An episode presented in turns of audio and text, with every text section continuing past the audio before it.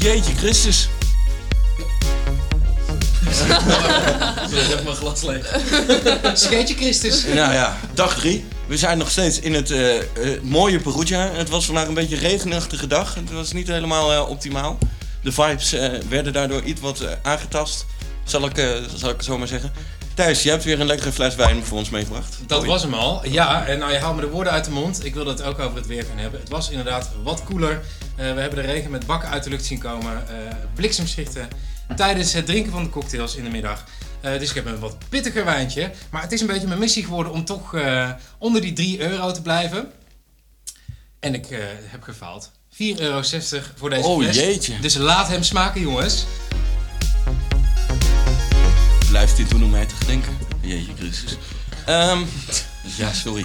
Gisteren, voordat we de podcast afsloten, heb ik gevraagd waar kijken jullie naartoe? Wat gaan we morgen doen? Toen zei ik, ik wil heel erg graag naar de, eh, de rollenverdeling binnen de journalistiek. Wat is mijn rol op de redactievloer? Eh, tot mijn grote spijt heb ik die eh, talk niet gehaald, omdat ik een, een interview had. Daarover morgen meer. Ehm, maar wat, wat, hoe, hoe zien jullie dat? Zeg maar? wat, wat is voor jullie de rol? Wat, wat is jullie rol op de nieuwsvloer? Of de, de redactievloer? Eh, Joey, heb jij daar een, eh, een bepaalde kijk op? Ja, ik vind dat een lastige. Ik, zie dan hier eh, mensen van een correspondent en mensen die allerlei toffe initiatieven gestart zijn. En dan denk ik, moet ik ook zoiets doen? Moet ik ook iets, iets opstarten van de grond af aan? En eigenlijk denk ik dat het gewoon niet zo voor mij is. Ik, ik, ik schrijf heel graag voor de VARA bijvoorbeeld. Dat is een medium wat, dat heel goed bij mij past. En ik denk dat ik mij eh, ja, heel erg tevreden voel in die rol. Om gewoon een medium te vinden waar ik, mij, eh, waar ik me goed bij voel en daarvoor te werken. In plaats van dat ik echt iets ga verzinnen. Hoe, hoe zou jij die rol omschrijven? Wat is jouw rol Mijn rol. in het theater van de journalistiek? Ja, jeetje. Jeetje Christus. Nou, even op die rol, eh, om daarop in te haken. eh, de correspondent kwam net even te sprake. En ik zie dat ook bij... ehm, eh, een vriend van mij heeft een tijd bij RTL eh, gewerkt. En ook daar werken ze met een soort correspondentschap. Je ziet het bij Blendel. ehm, aanbevolen artikelen door eigenlijk een soort opinieleider. En ehm, ik denk dat je ook allemaal vooral een eigen netwerk meeneemt naar de redactie. Echt je eigen standpunt. En ik denk ook dat je daar best op aangenomen wordt. Ik denk dat die objectiviteit best wat naar de achtergrond is verschoven. En dat die heeft plaatsgemaakt voor een soort. Als je maar passie voor iets hebt, dan laten we er altijd wel iets over schrijven. Ik heb dat bij eh, NOS ook zelf opgepakt. eh, als een soort van correspondent eh, LGBT. Ehm, ik weet niet of jullie datzelfde merken op nieuwsvloeren. Jullie hebben immers wel banen. Ik niet.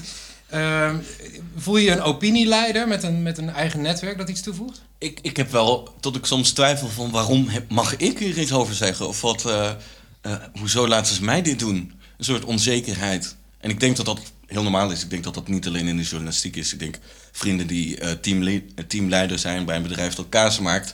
dat hij dit ook al af en toe heeft van waarom moet ik hier mensen van 40 gaan aansturen... en dat dat toch een beetje een eng gevoel is. Ja, wat ik me eigenlijk wel afvraag, eh, als we het hebben over de rol in de journalistiek, want eh, Joey is hier eigenlijk de enige met meerdere opdrachtgevers. Heb jij per medium waar jij voor schrijft of waar je voor werkt een andere rol? En zo ja, hoe is die verdeling en hoe is dat verschil? Ehm, ja, voor het AD bijvoorbeeld zit ik, eh, ben ik gewoon lid van de online redactie. Dus dan zit je echt daadwerkelijk op een redactie in de gaten te houden wat er, wat er gebeurt. Of er nieuws is wat de moeite waard is om over te schrijven. En voor bijvoorbeeld de VARA, voor OOR, werk ik veel meer op opdrachtbasis. Dan wordt er in een, bijvoorbeeld in een redactievergadering besloten... eh, we gaan de komende week een artikel over, nou ja, Elton John noemde ik eh, van de week, eh, schrijven. En misschien past Joey daarbij, denken ze dan. En dan mailen ze naar mij, heb je daar interesse in? En dan doe ik dat. Heb jij ook heel erg dat je van een, een andere pet opzet als je voor de VARA schrijft of je schrijft voor OOR? Is dat een andere Joey Huisman? Ehm, Want als dat zo is en het gaat redelijk soepel om te wisselen, dan zeg ik eh petje af. Jezus Christus. Ja, ja nee, bij, bij oor is het meer, eh, daar komt veel meer eigen opinie in kijken. Jij, jij zei het net al, dat je, dat je soms onzeker bent van wie heeft mij deze autoriteit gegeven dat ik hier iets over mag vinden. Dat had ik zeker in het begin bij oor heel erg. Dan schreef ik een recensie en dan dacht ik van ja, waarom, waarom moet ik, mag ik hier iets over zeggen? Weet je wel, wat, wat geeft mij een, eh, meer autoriteit dan de, dan de lezer hierover? Miste jij een mandaat op dat, op dat moment voor jezelf? Eh, hoe bedoel je? Nou ja, wat je dus zegt, jou wordt een autoriteit gegeven. En je zit volgens mij, je hebt ook een keer bij, eh, eh, wat is het, de nieuwsbv gezeten als muziek-expert. Zit je daar dan van, de, ja, dit mag ik nu doen. En waarom telt mijn mening hierover meer dan de mening van iemand anders? Ja, dat gevoel wel een beetje. Zeker in het begin had ik daar wel eh, wat, wat moeite mee. Dat ik, dat ik dacht van, nou, ik ben een soort van... ik, ik zit hier mijn mening te verkondigen alsof ik het allemaal weet. Maar kun je die vraag nu wel beantwoorden? Waarom telt jouw mening meer dan die van iemand anders? Op dit gebied dan, hè? Omdat je hem op kunt schrijven? Nou ja, dat, dat speelt wel een grote rol. En ik denk ook dat als je, als je, als je kennis eh, groot is... Ik, ik weet wel aardig wat van muziek, eh, durf ik wel te zeggen... Dan, dan kan je dingen wel binnen bepaalde contexten, binnen bepaalde stromingen plaatsen. Dus ik denk dat dat, dat dat wel helpt. Dat je dan iets meer een autoriteit bent. Maar ja, het blijft af en toe een vreemd, vreemd gevoel. Ik denk van waarom is mijn mening iets waard om, eh, om over te lezen. Ja, over die verschillende rollen gesproken. Ehm, ik zal niet zeggen, Luna, wat jij stemt. Ik geloof wel in een stemgeheim. Als je het zelf wil zeggen, moet je vooral zo meteen even doen. Nou, ik zit in ieder geval links van het politieke spectrum. Van de microfoon. Van de microfoon. Ja, exact. En ehm, nu heb je stage gelopen bij HP De Tijd. En daar doe je nu ook nog wat freelance klussen voor. Ehm, het wordt ook wel eens gekscherend de Baudet-bode genoemd. Ehm, hoe is dat voor jou moeilijk om, om die bril op te zetten? Eh, nou, ik moet heel erg eerlijk zeggen dat de artikelen die ik zelf schrijf, dat, dat wel stukken zijn waar ik zelf achter sta. En ik zal niet heel snel in één keer een alt-right artikel schrijven. Ik moet wel heel erg eerlijk zeggen dat ik voordat ik stage liep, stiekem een beetje andere verwachtingen had. En dat ik eigenlijk dacht dat het iets linkser was dan het daadwerkelijk is. Maar nogmaals, ik heb me in eh, twee niches een beetje begeven tijdens mijn stage. En dat was privacy en eh, eh, duurzaamheid op de voedselindustrie. En dat zijn toch wel dingen die mij heel erg liggen. En waarbij ik dus niet de pet van HP had op hoeven zetten. Ja, maar vind je, vind je het moeilijk om voor, voor zo'n voor een, een, een issue te schrijven dat de Baudet-bode wordt genoemd? Nou ja, goed, eh, dan, zo noem jij het. Ik weet niet of dat in de volksmond zo wordt genoemd. Ehm, ik vind het niet moeilijk zolang ik niet eh, hun mening hoef over te nemen. En zolang ik bij mezelf kan blijven. Mhm, mhm. Want hoe ga je daar dan mee om? Want je, zag, je zei in het begin van eh, je dacht dat het meer links was en je kwam erachter dat het toch iets rechtser was. Als je daarachter komt, hoe ga je er dan mee om? Ja, ik vind het heel lastig om in termen links en rechts te spreken, moet ik heel erg eerlijk zeggen. Wat mij gewoon heel erg is opgevallen is dat ze bepaalde interviewkandidaten hebben, zoals inderdaad eh, een aantal eh, partijleiders van de Forum Democratie, waarvan ik zoiets heb van, nou, die hoef ik niet per se heel vaak podium te geven. Als zij die interviewkandidaten graag in het blad willen hebben, dan is dat hun goed recht. Alleen dat betekent niet dat ik hen ook per se wil spreken. Als we dat even in het extreme trekken, en dat is een vraag aan, aan jullie allemaal hoor. Eh, zijn er media die je bij voorbaat eigenlijk uitsluit, ik ga hier niet eh, aan de slag? Vanwege een eh, achtergrond. Nou ja, vanwege politieke overtuiging of je, je gelooft gewoon niet wat ze zeggen. Ehm, ja, noem het maar eigenlijk. Of één hele foute publicatie kan ook nog zo zijn. Dat, je, dat, dat een medium zo slecht in het nieuws is gekomen door één, door één artikel of, of video. Dat je denkt, nee, dat is voor mij eh, ehm, ja, te ver. Een brug te ver. Ja, ik, eh, nou ja, ik zou het zelf heel lastig vinden om eh, eh, vrij kritiekloos over een Thierry Baudet te schrijven, bijvoorbeeld. Dan zou ik mezelf, mijn eigen principes misschien een beetje verloochenen. Of een krant eh, zoals De Telegraaf, die. eh, ik lees hem niet heel vaak, moet ik toegeven. Maar ik heb het idee dat zij duurzaamheid bijvoorbeeld niet echt een groot podium geven of niet heel erg serieus nemen. Emijn dat schrijf eigen... liever eh, kritiekloos over Jesse Klaver, begrijp ik. Wat zeg je? Ik schrijf liever kritiekloos over Jesse Klaver. Over de grote leider? Ja, nee. eh Just sides. De groene leider. yes, we uh, go ahead. can! Ja. Nee, ehm, ja, nou, dat, dat lijkt me echt wel stukken lastiger om, om uh, op die manier te werk te gaan. Jeetje, goed verhaal. Lekker kort wel. Joey, hoe kijk jij daarnaar? Ja, ik, het wordt een beetje voorspelbaar verhaal. want Volgens mij zitten we allemaal redelijk links van de, van de microfoon als ik zo om me heen kijk.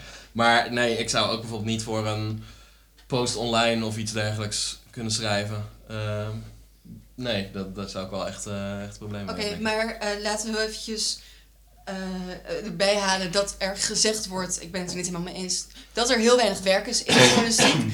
Eh, mocht het zo zijn dat uiteindelijk de enige opdrachtgever die jou wil hebben geen stijl is, zou je daar dan voor willen werken? In het algemeen gevraagd aan jullie allemaal. Oh ja, dat is hartstikke lastig. Want ik denk aan de andere kant, ehm, als je daarin gaat zitten, dat betekent niet dat je een ander mens hoeft te zijn. En als geen stel ehm, eh, mij een baan aanbiedt en mijn cv heeft gelezen, dan weten zij dat ik geen rechtspersoon ben. Hmm. En als zij mij dat aanbieden en mij toestaan om de persoon te blijven die ik ben, dan ehm, is dat ook een kans om dat van binnenuit misschien wat meer mijn kant op te trekken. En Dus dan dat- is dat, ja, dan vind ik dat niet per se verwerpelijk. Maar je schrijft wel voor een naam die een andere ideologie aanhoudt dan waar jij voor staat. Klopt, maar het zijn mijn stukken met mijn naam erboven. En boven de rest staat een andere naam.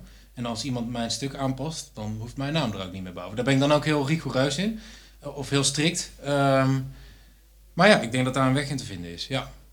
Ja, ik zou er toch wel heel veel moeite mee hebben tot er eh, het artikel onder mij over dobbernegers eh gesproken wordt. ja. Ik zou dat wel echt... eh, ik, nee, ik kan dat niet verkopen, want ik heb dan het idee dat ik wel onder die geen stijl paraplu val. En dat spiegelt wel ook op jou weer af. Of dat kaatst weer op jou af. En, Een en mensen... guilty by association. Ben je Ja, dan. ja, daar ben je dan gewoon volgens mij. Want Ja. je vergoeilijkt de zaak misschien Ik ook zat ook net te denken aan die, aan die wat, wat ging ze, boob rating of zo? Hoe, hoe gaat dat? Dumpert reten. Dumpert oh. Nee, nee, nee. zo? hebt, je hebt een soort rating toch voor vrouwen op, op geen stijl? Was dat niet met die boycott of heb ik nou helemaal mis? Ik heb geen idee. Ja, het is niet zo lang geleden, een half jaar geleden. En toen eh, hebben bepaalde organisaties gezegd... Ik ga het nu even googlen. Praat maar verder. Ja, Luna, wat, wat, wat zijn dingen in de journalistiek als je hier zo rondloopt op zo'n journalistiek festival, waar we toch eh, zijn per, eh, slotte, per slotte van rekening? Per slot van rekening. Ja? Ten slotte. Ten slotte, nou ja, ehm, wa- wat zijn dingen die jou inspireren of waar je zoiets van hebt, dit, nu, nu word ik weer enthousiast over de journalistiek? Of, Ja, dat vind ik een hele lastige vraag. Want ik moet heel erg eerlijk zeggen dat als ik hier rondloop, dat dan niet eh, overal waar ik binnenloop ik ontzettend interessant vind. Maar af en toe heb ik het gevoel dat ik mezelf aanpraat dat ik dingen interessant vind. En er zijn een aantal media, ook in Nederland, bijvoorbeeld de correspondent, die ik heel graag lees. En waarvan ik dan denk, oh god, daar zou ik zo graag voor willen schrijven. Maar op een gegeven moment kom ik in een soort loop terecht, waarbij ik denk dat ik daar heel graag voor zou willen schrijven. Maar wil ik dat dan ook daadwerkelijk?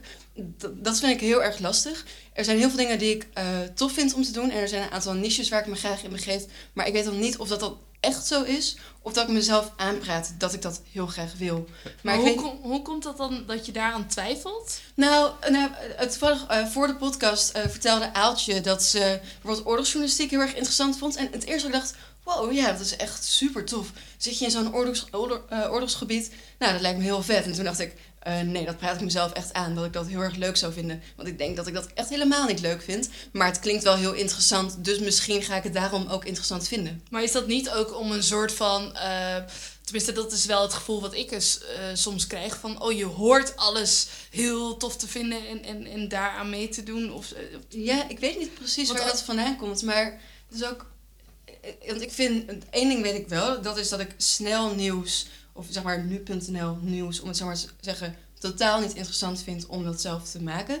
Ik ben wel echt meer van eh, meer context, dat weet ik wel, maar ik weet dan weer niet zo heel goed wat ik dan echt leuk vind en dat ik ja, gewoon het gevoel heb dat ik het mezelf een beetje aanpraat, maar dat klinkt misschien een beetje raar. Ik weet niet, Thees, hoe denk jij daarover? Nou ja, ik, ik, ik had dat vanmiddag ook wel weer. We zaten bij een, eh, een bijeenkomst over memes. En op een gegeven moment kwam ik op een punt dat ik dacht... joh, ik heb best zin in koffie ook of zo. Senseo trouwens, de allerlekkerste koffie.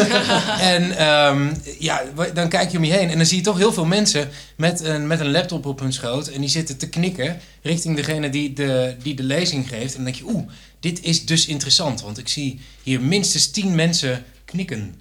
ja, ik voel me nu een klein beetje Astrid Joosten in eh 2 voor 12, maar eh, je hebt even in de boeken gekeken, je hebt even opgezocht wat je eh, ging zoeken. Nou, eh, eh, ik zou zaad in haar gezicht spuiten. Eventueel anaal erin gachen. Nou, daar ging het over. Dit was een eh, foto, die heeft geen stel online gezet. Eh, dat was eh, een foto van de journalist van de Volkskrant. En daarbij de zin: Zou u haar doen? Graag alleen antwoorden met seksistische complimentjes. Nou, die vraag, ehm, je, je weet wat er dan komt als je dat op geen stel zet. Ehm, honderden reacties met, nou, toch redelijk oversexte eh, taal erin. Die zijn allemaal niet verwijderd. En daardoor kwam ook dat boycottverzoek eh, vanuit met name de Volkskrant dus. En dat, eh, daar ging het over. Ja, sorry. Nee, ja. Nou, als we, als we dat zo gelezen hebben, dan, dan moet ik er toch nog even ook erop terugkomen of ik dan heel makkelijk voor geen stijl zou gaan werken. Ja, daar ga ik even een slokje wijn over drinken.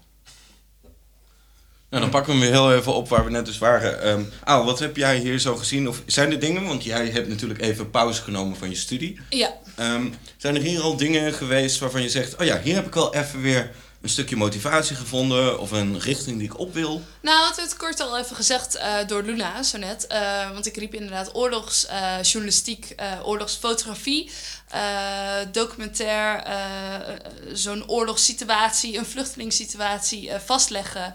Eh, vind, ik, vind ik echt heel tof. Ik was vandaag bij een lezing eh, wat ging over de Rohingya in Myanmar. eh vluchtelingencrisis. En ja, ik word daar gewoon heel erg enthousiast van. Gooi mij daar maar in zo'n veld neer en, en, en laat me dat maar verslaan. Maar ik vind, ik vind het ook lastig, weet je wel. Hoe kom je daartussen? Ehm ja, hoe, waar, wie, ja, ook wel weer de vraag, wie ben ik dan om dat verhaal te vertellen of zo? En ja, Denk je dat je dat gedeelte op school een beetje gemist hebt? wel een klein beetje eh, misschien, of gemist heb. Ik zit eh, nu, ik ben op eh één eh, en eh, drie kwart eh, van het tweede jaar. Ehm, maar eh, als ik dan even kijk naar de komende jaren die gaan komen, vraag ik me wel van eh, wat gaat er nog komen? Ja. ja hoe, hoe zien jullie eigenlijk... eh, Joey, jij, jij bent afgestudeerd. Ehm, heb jij wel zoiets van... ja, deze opleiding, eh, journalistiek... heeft me wel echt goed voorbereid op het werkveld? Nou ja, het is een beetje dubbel, want ik heb wel het gevoel dat ik best wel goed de, de vaardigheden eh, aangeleerd heb gekregen. Van, nou ja, artikelen schrijven, dat soort, dat soort dingen. Dat, daar ben ik wel tevreden over, dat aspect van de opleiding. Maar ik had het vanmiddag met Thijs over het, het vinden van opdrachtgevers. Dat, dat is een aspect dat ik wel gemist heb in de opleiding. Het jezelf verkopen, jezelf aanprijzen, zeg maar. Dat, ja, daar is eigenlijk geen aandacht aan besteed. Ja, nou, eerst wil ik even aan jou terugkoppelen. Wij hebben zo'n beetje hand in hand eh, de hele opleiding gevolgd. En dat eh, goed artikelen Oh. schrijven, dat zat er bij jou al lang in. Dat heb jij niet geleerd gekregen. Dat heb jij eerder eh, teruggegeven aan de FHJ. Als ik zo vrij moet zijn om je complimentje uit te delen. Ehm, ja, inderdaad. Het, het is, ehm, maar misschien ben ik ook een slappe lul die dat niet voor elkaar krijgt. Na mijn afstuderen vorig jaar in juni ehm, heb ik de liefde een kans gegeven in, eh, in het buitenland. Het verre buitenland. Eh, daar kom je daarvan terug. En ehm, ik had in het begin een communicatiebaantje bij de Universiteit van Amsterdam. Nou, dat bleek een ontzettende nachtmerrie. Ik vond dat helemaal niks. Ehm, en nu zit ik hier, toch ook een beetje om mijn eigen relevantie terug te vinden. Want als je er te lang uit ligt, dan lig je eruit. En dat is wel een beetje waar ik nu mee zit. Ik ben benieuwd. ehm, nou ja, we hebben hier maar twee afgestudeerden aan tafel, waarvan er één succesvol en de ander werkloos. Ehm, hoe jullie dat gaan ervaren of hoe jullie dat oppakken uit je omgeving. Zie je dat andere mensen ook die, eh, die, die, die struggle hebben met het zoeken van een baan en hey, dit is even helemaal nieuw. Ik ben geen freelancer. Ehm, dit is anders dan mijn bijbaan. Hoe verkoop ik mijzelf? Zou je nog een beetje duidelijker kunnen uitleggen wat je bedoelt met ik lig eruit? Ja, dat kan ik. Ehm, dat heeft ook wel iets te maken met wat jij daarnet zei, Luna. Ehm, je zegt, ehm, of jij zei daarnet, eh je gaat dingen, je gaat het jezelf een beetje aanmeten. Ik vind dit interessant. Maar dat komt, je bent ook zoekende natuurlijk. En dat mag ook. Je bent ook nog niet afgestudeerd. En in, in jouw positie vind ik dat helemaal niks geks. Eh, in mijn positie is dat denk ik ook niet heel gek, want ik ben ook net afgestudeerd. En, maar het is nu wel een impasse. Ik vind mijzelf wel op internet struinend naar ehm, baantjes bij media die misschien wel bij mij passen. En op papier denk ik dan, ja, dit kan ik misschien wel, maar wil ik dat dan? En dat is best een, eh, best een harde leerschool. Ja, dat is ook wel precies waar ik mee zit van... Ja, dat zou ik misschien, wie weet, wel kunnen. En het inderdaad daarom ook mezelf aanpraten. dat ik dat dan ook zou willen. En daarom kom ik soms in een soort loop terecht van eh, media of van meningen. Eh, en dat ik dan denk dat ik daartoe behoor, maar dat ik dat niet zeker weet. Maar- Is dat... Oh, sorry. Ja, Nou ga je ja, gang. Weet je, is het ook niet een soort van, eh, wat je zegt, we zitten allemaal een beetje links van de microfoon, een beetje allemaal wereldverbeteraars. Tenminste, dat is, als ik voor mezelf spreek, eh, ik, ik, ik wil wel iets toevoegen, iets, iets bereiken. En ik kan me heel goed voorstellen als je dan stopt met je studie en je komt een beetje in dat echte wereldje terecht, dan eh, kijk je op die website waar al die baantjes en vacatures eh, staan, die vooral staan, eh, welke vooral zijn ehm, misschien de dingen van, weet je wel, kortjes schrijven voor Omroep Brabant. Ja, sorry, ik wil dat niet. Ik word daar niet gelukkig van. En is dat misschien ook niet een beetje wat dan naar is? Ik heb jou een paar keer horen zeggen in de afgelopen dagen... ik werk liever in een bar. Ja, sorry, ja. Omroep Brabant niet erg bedoeld, maar ik werk liever in een bar eh, dan bij jullie. Ja, daar hoef je excuses niet voor aan te bieden, denk ik. En het ligt ook niet aan Omroep Brabant. Het ligt aan het feit kortjes. eh, Ik denk schrijven. wel, nu ik hier zit, ehm, en dat is iets dat ik de school misschien zowel aanreken als in dank afneem. Ehm, op school was er al die ruimte en al die vrijheid. Zeker als je een, een, een wat vrijer project kiest, een wat vrijere route om die studie te doen, zoals wij allemaal gedaan hebben. En dan kun je vooral hele vette dingen gaan maken. Dan kun je vier jaar lang helemaal uit je, uit je pan gaan en de meest bizarre eh, producties gaan opzetten. Wij hebben 360 graden eh, documentaires opgezet. Echt stomme, eh, rare dingen geprobeerd. En dat was allemaal superleuk. En nu is dat allemaal nog steeds superleuk, maar brengt het ook geen brood op de plank. Ja, volgens mij eh, vanaf jaar 1 krijgen we bij ons op school te horen van... eh, ja, er is eigenlijk helemaal geen werk in de journalistiek. En eh, er is geen brood om te verdienen. Dat is, volgens mij zijn we het daar allemaal wel enigszins mee eens. Valt best wel mee. Volgens mij is er een hele hoop werk in de journalistiek. En er is ook een heleboel geld. Wat we wel hebben, is dat we niet heel erg kieskeurig kunnen zijn... misschien in opdrachtgevers en in de baantjes die we nemen. Maar ik denk dat we die luxe positie dan- niet hebben. Ben jij dan misschien te kieskeurig, Thijs? Ja, absoluut. Ja. Maar is dat, is dat slecht? Dat, dat, dat- nu klinkt dat zo misschien, maar... Nou ja, dat is slecht. Want dat is ook een vorm van arrogantie. Ehm, en dat, is, eh, dat vind ik geen mooie kleur. Ehm, je denkt dan, ja, ze zoeken misschien wel iemand om kortjes te schrijven bij eh, het Brabants Dagblad. Ja, eh, daar voelen wij ons te goed voor. Ja, is dat... Nou, weet ik niet, zeg je Ja. net toch? Nou, weet ik niet. Als ik dan zo even, als ik hoor te goed voor, dan denk ik aan status. En ik denk dat als ik eh, zeg op een eh, netwerkborrel vrijdagmiddag 5 uur, eh, ik werk voor Omroep Brabant, dat ik meer status krijg dan dat ik zeg, yo, ik maak een paar cocktails voor jullie achter de bar. En toch doe ik dat denk ik toch liever dan Omroep Brabant. Dus ik weet niet of het per se een arrogantie is, maar het is vooral een soort van purpose of zo. Ja, klinkt wel heel heftig, hè? Maar in elk geval, nou, ik wil, ik, ik, wil- ik wil bevredigd worden daarin of zo. En ik denk dat voor mij dat Omroep Brabant dat niet is. En dan ook kan ik me voorstellen, Ja, ik- voor Ja. mij voelt dat een beetje als doodgeslagen bier. Ehm, hoe bedoel je dat? ik denk zodra je mij achter een nieuwsdesk, nieuwsdesk zet om ehm, nou, toch daar achter elkaar kort nieuws te schrijven, kort nieuws te verslaan, waarvan ik vaak zelf de relevantie niet in zal zien. Ik heb bij Brabants Dagblad eh, stage gelopen, maar dat was mijn eerste stage. En eh, niets afdoende aan Brabants Dagblad, maar dat is helemaal niet mijn ding. Dat zijn dingen waarvan ik allemaal denk, jongens, hebben we niks beters te doen met z'n allen dan ons druk maken over of de lantaarnpaal bij de ingang van deze specifieke flat brandt, ja of nee. Van mij hoeft het sowieso niet in de krant. Ehm, en dan denk ik, ja, dan, dan heb ik het gevoel dat ik mijn wilde haren ga verliezen zodat ik daar ja tegen zeg. Verwarren jullie journalistiek nu niet met nieuws en nieuws met journalistiek? Want bij Omroep Brabant heeft eh, eh, afgelopen week bij de NL Awards eh, nog een hele mooie prijs gewonnen voor een documentaire die ze hebben eh, geproduceerd en hebben uitgezonden. Over een boer die heel eenzaam in een soort van vervallen boerderij leefde in zijn eentje. Heel mooi portret, heel menselijk. Ehm, dat doet een Omroep Brabant bijvoorbeeld ook. Is Ja. het niet ook, wat kan ik betekenen voor Omroep Bra- eh, Brabant... in plaats van, eh, ik ga alleen maar nieuwstikjes. Is het niet ook gewoon jouw houding die daarin een rol speelt? Ja, dat is een mooi punt wat je maakt. Ja. Ja, absoluut. Ehm, maar dat is wel een tunnelvisie. Ehm, en ik denk dat als je ehm, in die positie zit van afgestudeerd en eigenlijk nog heel erg zoekende, ook zelfs naar wat je leuk vindt, loop je ook een heel groot risico om in die, dat negativisme te belanden. En dat vind ik ook, zoals ik al zei, vind ik echt geen mooie kleur. Dat, dat, daar wil ik ook uit. Maar zie jij jezelf, je- bent nou ja, best wel idealistisch in waar, waar je voor zou willen werken. Zie je jezelf de komende tijd, als je nog, nog steeds wel zoekende bent, eh, dan jouw schaal een beetje bijstellen? Dat je denkt van nou oké, ik ga toch maar solliciteren op deze functie. Ja. Ja, nou ja, ja, dat heb ik ook al gedaan. Dat, dat, dat gebeurt al. Dat ik solliciteer op functies van dat ik denk, ja, ik, eh, zonder daarop neer te kijken, dit kan ik gewoon best een tijdje doen. Dit kan best een tijdje oké zijn voor mij.